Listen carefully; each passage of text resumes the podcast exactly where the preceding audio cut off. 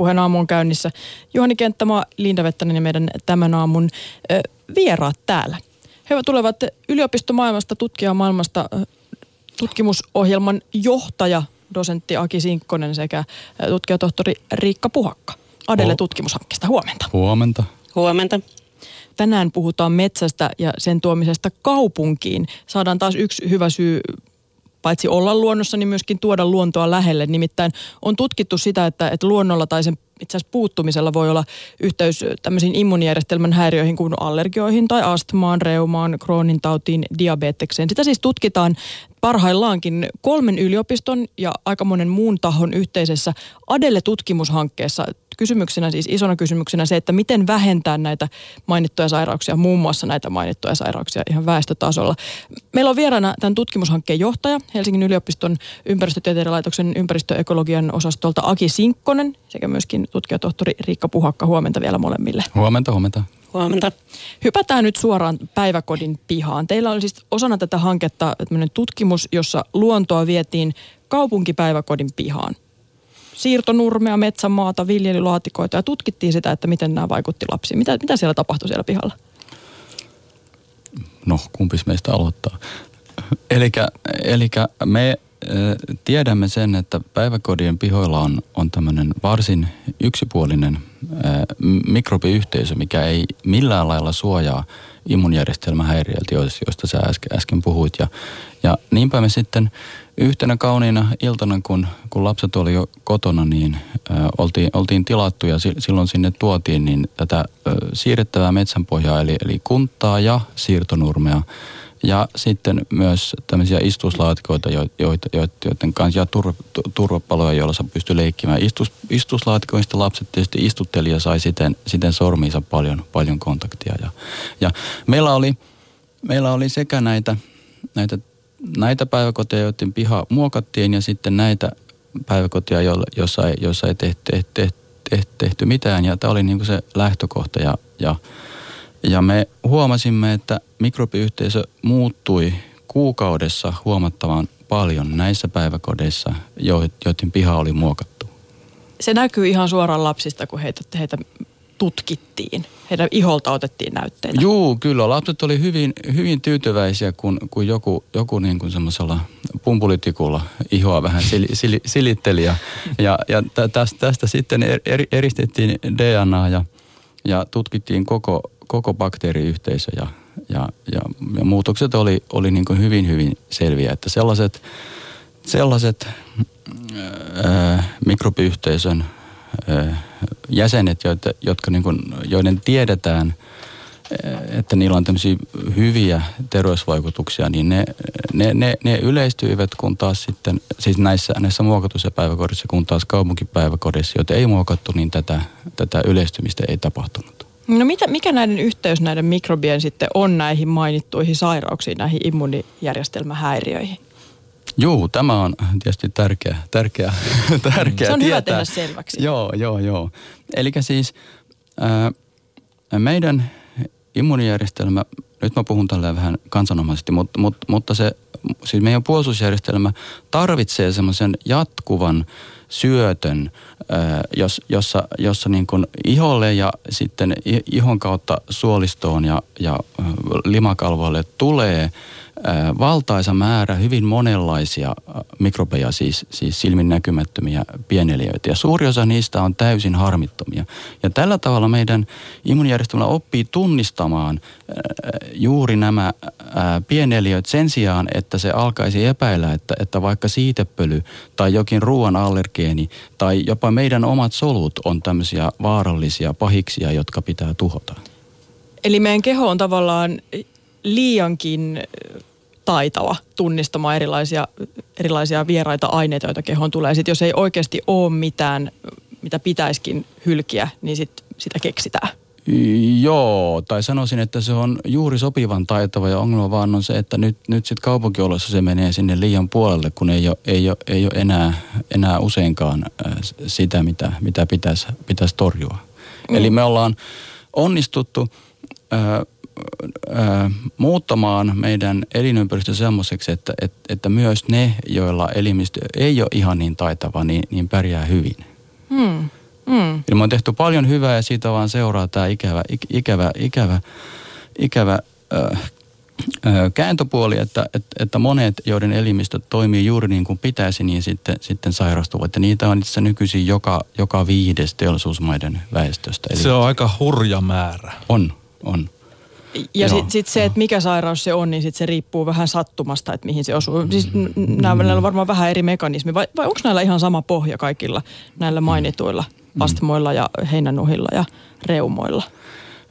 Joo, eli, eli Eli nykyisin vallitsee tämmöinen, äh, siis, siis suuri osa tutkijoista ajattelee, että, että, että, että, pohja on sama ja sitten äh, sairauskohtaisesti sitten se äh, mekanismi on, on eri. Ja kun siihen pohjaan voidaan vaikuttaa, eli voidaan tuoda tuoda tätä altistusta ihmisten iholle, niin, niin, niin silloin sillä on tämmöinen positiivinen vaikutus, eli tämmöinen ehkäisevä vaikutus hyvin moniin näistä sairauksista. Hmm. Hmm. Ja, ja, ja tämä sama tulos, mikä oli tuolta päiväkodin pihasta löydetty, että, että kun tuotiin luontoa päiväkodin pihaan, niin ihan parissa viikossa näkyy nämä, nämä mikrobit ja ne muuttu se mikrobikanta. Niin nähtiin myöskin, kun tutkittiin vanhuksia ja heidän kynnysmattojaan maaseudulla ja kaupungissa, että mikrobikanta oli aivan erilainen ihan lähtökohtaisesti. Kyllä joo, eli, eli, eli kynnysmatoilla me, me, me, tutkittiin, miten kaupungistuminen, siis rakennetun ympäristön määrä vaikuttaa kynnysmaton mikrobiyhteisön monimuotoisuuteen ja me osoitettiin, että että kaupungistuminen siis lisääntynyt rakennetun ympäristön määrä 200 metrin säteellä kotiovelta huomattavasti vähentää tämän monipuolisen elinympäristön pieneliöstön siirtymistä sisätiloihin. Eli käytännössä se vähentää vähentää altistumista näille harmittomille ja siis tietysti näkökulmasta kauttuna terveellisille mikrobeille. Tarkoittaako tämä, että kaupunkien tiivistymistä ei kannata harrastaa? Tiivistämistä siis sillä tavalla, että rakennetaan entistä tiiviimmin tämän tutkimuksen pohjalta? No mä sanoisin, että se äh, tarkoittaa sitä, että, että me tarvitsemme uusia keinoja suunnitella tiiviitä kaupunkia. Eli, eli, eli, eli toi on semmoinen ikään kuin... Mm, ö, Joo, jos jokainen eläisi metsän keskellä, niin varmasti, varmasti niin kuin siitä, se, siitä olisi hyötyä, mm. mutta se ei valitettavasti ole, ole, ole mahdollista, koska, koska, koska ihmisiä on niin paljon, että, mm. että, että me, me tarvitsemme uusia keinoja suunnitella kaupunkia. Ja te olette kehittämässä niitä myös, tai mukana kehittämässä. Teette perustutkimusta, jonka pohjalta myös sit voitaisiin tehdä ihan käytännön kaupallisia sovelluksia sen suhteen, että minkälaisia nämä materiaalit vois olla. Ihan perussiirtonurmi ei taida riittää vielä siihen mikrobialtistukseen, vai miten se on? Joo, eli, eli perusiltonurmen mikrobisto voi olla hyvin monenlaista, samaten kuin esimerkiksi näiden nykyisin kaupallisesti saatavilla olevien puutarhamulta valmisteiden mikrobiyhteisö voi olla varsin vähäistäkin, koska ne on suunniteltu kasvien kasvun niin kuin optimoimiseksi, että kasvit kasvaa mahdollisimman hyvin.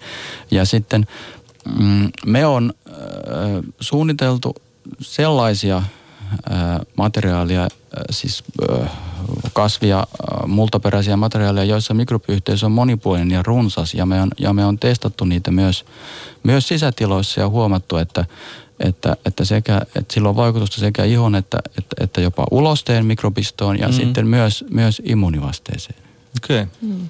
Mutta tämä oli kiinnostavaa, koska tässä tutkimuksessa ei pelkästään tutkita mikrobeja, vaan myöskin yhteiskunnallisesta näkökulmasta ja sosiaalisesta näkökulmasta tämän luonnon tuomisen vaikutuksia. Nyt jos puhutaan tästä päiväkotipuolesta, niin, niin sinne. Ja Riikka, sä tiedät siitä enemmän. Joo, me tutkittiin myös, miten ne päiväkodin viherpihat vaikuttaa ihan siihen kaikkeen lasten leikkiin ja liikkumiseen ja koettuun hyvinvointiin siellä päiväkodissa. Ja havaittiin paljon positiivisia vaikutuksia Eli ensinnäkin lasten leik- leikki muuttui monipuolisemmaksi ja lapset sai käyttää mielikuvitustaan siellä pihalla, kun leikkivät vihermateriaalien kanssa. Eli virikkeellisyys Kyllä, joo. kyllä, joo. Ja sitten liikkuminen lisääntyi ja muuttui myös monipuolisemmaksi. Eli kaikki semmoinen kieriminen ja ryömiminen ja kuperkeikkoja ja kärrynpyörien teko oli tietenkin mahdollista siellä kuntalla tai nurmella. Mm. Ja samoin sitten ihan semmoinen makoilu ja lepääminen, että, että nekään ei ole kauhean mukavia sitten hiekalla tai asfaltilla tehdä. Mm. Ja sitten no lapset oli niin kuin eri aisteen kosketuksissa näihin luonnonmateriaaleihin, että ei vaan kosketelleet, vaan myös sitten haistoivat ja ehkä maistelivatkin sitten joitain kasveja, mitä istuttivat sinne istutuslaatikoihin. Ja sitten tuli myös lapsille paljon uutta tietoa luonnosta. Esimerkiksi kun he istutti kasveja, niin siinä heräsi sitten kysymyksiä ja hoitavat, mm. hoitajat pääsivät niihin vastaamaan. Että on sitä aikaisempaa tutkimusta, jonka perusteella tämmöiset myönteiset luontokokemukset voi niin kuin edistää ympäristövastuullisuutta ja mm. lisätä halua suojella luontoa.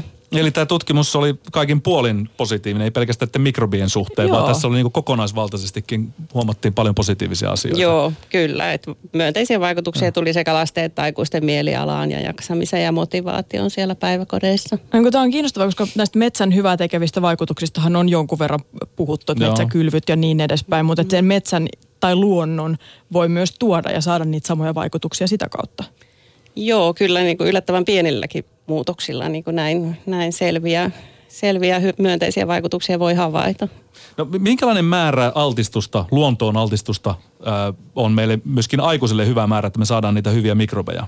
Kuinka paljon meidän pitäisi tätä ajatella, että paljon meidän pitäisi ryömiä kuin lapset siellä kuntassa? Niin, mutta voidaanko meissä aikuiset vaikuttaa niin. tähän oman mikrobistoomme? Koska siis nyt puhuttu lapsista ja siitä, niin. että heidän niin kuin, tulevaisuuden, tulevaisuuden vastustuskykyä immuni, autoimmuunisairauksia vastaan. Mutta voidaanko me aikuiset ylipäätään vaikuttaa? Joo, eli tämä on semmoinen vähemmän tutkittu aihe ja tiedetään, että, että kun köyhistä maista tulee, tulee maahanmuuttajia, niin kymmenen vuotta asiat sujuu hyvin ja sen jälkeen sitten toisenaan tai aika usein tulee, tulee tämmöisiä ongelmia juuri näiden immunijärjestelmän häiriöiden kanssa. Eli, eli tämä hyvin vahvasti viittaa siihen, että, että aikuisenakin altistuksella on merkitystä, luontoalistuksella on merkitystä. Mm.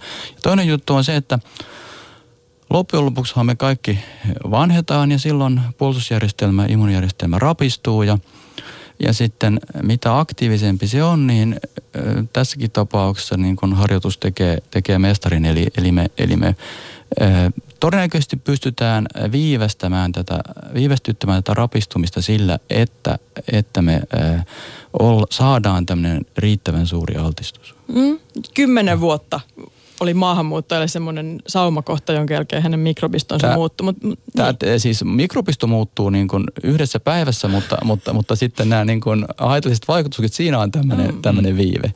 Mm. Mutta mut kuinka paljon se on se oikea määrä? Osaat sä Riikka kertoa? Kuinka paljon pitäisi olla esimerkiksi lasten kanssa tai aikuiset tai tuolla niin kuin luonnon kanssa tekemisessä, että pysyy tämä mikrobikanta hyvänä? En mä usko, että siihen osaa kukaan mitään tarkkoja määriä antaa, mutta tietenkin enemmän on parempi. Mm jos me voidaan kyllä ajatella näin, että me tiedetään jo, että se, mitä ne lapset teki siellä meidän päiväkotikokeessa, niin se oli riittävästi. Okay. Eli oliko se nyt sitten ö, kolme tuntia päivässä tiivistä, ö, tiivistä möyrimistä turvallisessa ö, ö, mikrobiyhteisössä. Ja, ja tuota, sitten tässä meidän sisäkokeessa niin ö, aikuiset koskettelivat kolmesti päivässä ennen kahta ateriaa ja nukkumaan menoa ja vaan 20 sekuntia kerralla ja siitä huolimatta me huomattiin näitä, näitä positiivisia vaikutuksia. Joo, tämä oli okay. kiinnostava. Siis he pesi käsiään tämmöisessä maa- ja kasviaineperäisessä vahvisteessa, josta sitten oli tarkoitus siirtyä näiden mikrobien. Minkälaista ainetta tämä siis oli? Mm, siinä oli monenlaisia kasvi kasviperäisiä aineita, jotka sitten oli jauhettu ja seulottu ja sitten oli myös tämmöisiä kompostoituja ää, niin kuin orgaanisia, voisi sanoa multa valmistajat, jotka myös oli jauhettu ja seulottu. Ja me oltiin erityisesti valittu ne niin, että et, et, että ne on siis ä, turvallisia. Eli, mm. eli, eli me, me tutkittiin ennen koetta, että, että siellä ei ollut tämmöisiä no, taudin aiheuttajia, mitä niin kuin, no, elinympäristöstä voi, voi, voi saada myös, myös luonnosta. Mm. Tämä, ja tulos oli aika selkeä, että merkittävällä tavalla muuttui sitten sen tulehdusta ehkäisevän aineen pitoisuus Ju, juuri, juuri näin, joo. joo eli, eli se, oli, se oli kytköksissä siihen, siihen miten, miten paljon ulosteen ja ihon mikrobisto muuttui. Ja tämä oli tämmöistä pulverimaista ainetta, jota hierottiin käsiin, vai minkä, minkälaista? Joo, se on semmoista niin kuin, ää, tässä tapauksessa ei ollut kylmäkuivattua, eli se oli semmoista vähän, vähän niin kuin käsiin jäävä, ei missään tapauksessa märkää eikä kos, kos, kosteutakaan, mutta semmoista, että se ei tuntunut epämiellyttävältä semmoista pieni, pieni, pienirakeista ilmavaa. Öö, vähän näyttää semmoiselta öö, multa valmisteelta, mitä, mitä, mitä kaupasta voi, voi ostaa. Mutta sisältö oli, oli tarkkaan, tarkkaan tutkittu ja, ja monipuolinen mikrobiyhteisö oli se keskeinen elementti siinä. No mutta tiedetäänkö siitä, mitä siitä tiedetään, Aki Sinkkonen ja Riikka Puhakka, että, että miten nämä mikrobit, miten niiden pitää siirtyä elimistöön, jotta ne oikeasti vaikuttaa ja, ja muuttaa sitä? Onko tämä niinku ihon kautta tämä altistus tehokkaan? Pitääkö hengittää jotain tiettyjä aineita tai voisiko kenties olla joku tämmöinen bakteeripilleri, joka sitten auttaisi siihen, että oma mikrobisto muuttuisi, luonto pääsisi sisään? No niin, nämä on hyviä, hyviä kysymyksiä ja me on onneksi, onneksi voitu Tekesin rahoituksella näitä, näitä, näitä, näitä tutkia ja se, että mikä on tämä paras tapa tai onko sellaista, niin se on semmoinen, mihin me ei vielä pysty vastaamaan, johon kukaan ei pysty vastaamaan, niin kuin, että näin se on. Sen sijaan voi aina niin kuin, tehdä tämmöisiä valistuneita arvauksia perustuen sille, mitä, mitä muuten tietää. Ja, ja mun valistunut arvaus on, että, että osittain se riippuu, riippuu sairaudesta ja sitten mitä monipuolisempi altistustapa, sen parempi. Ja, ja ihohan on se ensimmäinen suoja niin kuin taudinaiheuttajilta, niin siinä mielessä ihon, ihon kautta tuleva kosketus on, on niin kuin tehokasta ja iholta sitten suun ja silmien kautta niin kuin, mikrobisto siirtyy, siirtyy suolistoon ihan huomaamatta. Mm. Mm. Eli jos, jos nämä otettaisiin nyt nämä teidän tutkimuksen tulokset hyvinkin vakavasti, niin tulevaisuudessa tulevina vuosikymmeninä voisi sanoa, että näiden autoimmuunisairauksien esiintyvyys laskisi ihan reippaasti väestössä. Tämä on tämä meidän tutkimushypoteesi ja mä oon voimakkaasti tätä mieltä ja ää, meidän tutkimustulokset vahvasti, vahvasti viittaa tähän. Mutta mä oon tutkija ja mä en sano semmoista niin kuin, että näin se varmasti on. Että, että no mutta Riikka, onko sulla mutta, tietoa siitä, että onko ihmiset valmiita tähän tämmöiseen? No me ollaan tutkimuksessa tehty ihan tämmöistä kyselytutkimusta, markkinaselvitystä sekä suomalaisille että brittiläisille ja saksalaisille kuluttajille. Ja kyllä siinä, siinä havaittiin, että aika iso osa kuluttajista olisi halukkaita ostamaan tämmöisiä tuotteita, joilla on tämmöinen autoimmunisairauksia ehkäisevä ominaisuus. Mutta sitten sen tuotteen pitäisi myös olla semmoisessa ehkä niin kuin integroitu tämmöisiin tavanomaisiin kuluttajatuotteisiin, joita päivittäin käytetään. Että mm. se ei semmoinen liian radikaali tuote saa olla. Että esimerkiksi tämmöinen, tämmöinen uudenlainen tapa käyttää mm. tuotetta, että esimerkiksi käsiä pestäisi tällä, tällä valmistella, niin se voi olla liian radikaali kuluttajille, että mm. ennemmin sitten semmoisia – esimerkiksi vaatteita tai kosmetiikkaa tai hygieniatuotteita, mihin sitten tämmöisen ominaisuuden voisi yhdistää. Mikrobivaatteita, sellainen oma, siinä ei ole vaan sitä pelkkää jotain eristettä, tinsulateja tai muuta, siinä löytyy myöskin joku tämmöinen mikrobikerros, joka sitten tarttuisi ihmiseen ihoon. Onko tästä kyse, ymmärsikö oikein? Osapuolelle juuri tästä on kyse, joo. Kyllä joo. joo kiinnostavaa, joo. kiinnostavaa joo. joo. joo. Mutta käsien pesemistä ei kannata lopettaa sen takia, että eikö se nyt ole kuitenkin näin niin kuin aika kova influenssa-aallon aikana, niin ihan, ihan hyödyllistä edelleen. On, vai? Joo, niin, vai on, on, on, on siis kaksi eri asiaa. Toinen on se, mitä me saadaan toisilta ihmisiltä. Voidaan saada oven kahosta vaikka mahatauti, tai sitten voidaan saada käsien kautta silmiin hieromalla äh, pahakin flunssa, ja mm. influenssat on sitten oma, oma lukusa. Ja silloin, kun ollaan ihmisten kanssa tekemissä, niin, niin silloin esimerkiksi täällä studiossa, niin kyllä kannattaa pestä kädet ja käyttää saippua. Mutta sitten silloin, kun tullaan metsästä ja tetanusrokotus on kunnossa tai... tai Eli jäkkäkoristus. Joo, joo, joo, joo. Tai, tai, tai tuolta puutarhasta, niin kyllä ne kädet kannattaa puhdistaa ja kannattaa valkoisia verhoja pilata. mutta, mutta, mutta sen sijaan äh, se saippuapesu on sitten ihan niin kuin, äh, että jos sitä pystyy välttämään, niin, niin, niin se, on, se on hyvä, että sitä pystyy välttämään. Eli ihan perusvedellä vaan. Pesis. Juuri näin. näin. Näin tehtiin sinne meidän, meidän kokeessa. Mutta hieno viesti tässä mun mielestä joka tapauksessa se, että luonto, se vaikuttaa meihin tosi monella eri tavalla. Kiitoksia vierailusta puheen aamussa Aki Sinkkonen ja Riikka Puhakka. Kiitoksia. Kiitos.